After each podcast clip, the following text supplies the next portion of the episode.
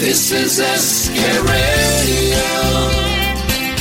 खाने खास with Sanjeev Kapoor clay pot Duncan fish clay pot डंकन फ़िश बनाने के लिए हमें चाहिए 500 ग्राम किंगफिश सुरमई आधा इंच के टुकड़ों में कटी हुई। दो इंच का कटा हुआ अदरक का टुकड़ा आठ से दस कटी हुई लहसुन की कलियाँ तीन कप फ़िश स्टॉक नमक स्वाद अनुसार पाँच से छह पिसी हुई काली मिर्च दो छोटा चम्मच चीनी डेढ़ छोटा चम्मच सोया सॉस एक चौथाई कप व्हाइट वाइन दो पत्तों के साथ हरी प्याज कटी हुई। क्ले पॉट डंकन फ़िश बनाने के लिए एक ढक्कन वाले मिट्टी के बर्तन को धोकर सुखा लें अब मिट्टी के बर्तन में अदरक, लहसुन और फ़िश स्टॉक डालकर ढककर माइक्रोवेव हाई पर तीन मिनट तक पकाएँ अब नमक, काली मिर्च, चीनी, सोया सॉस व्हाइट वाइन हरी प्याज और मछली डालकर माइक्रोवेव हाई पर 10 मिनट तक पकाएँ पाँच मिनट रखकर गर्मा गर्म परोसें Like this Sochcast?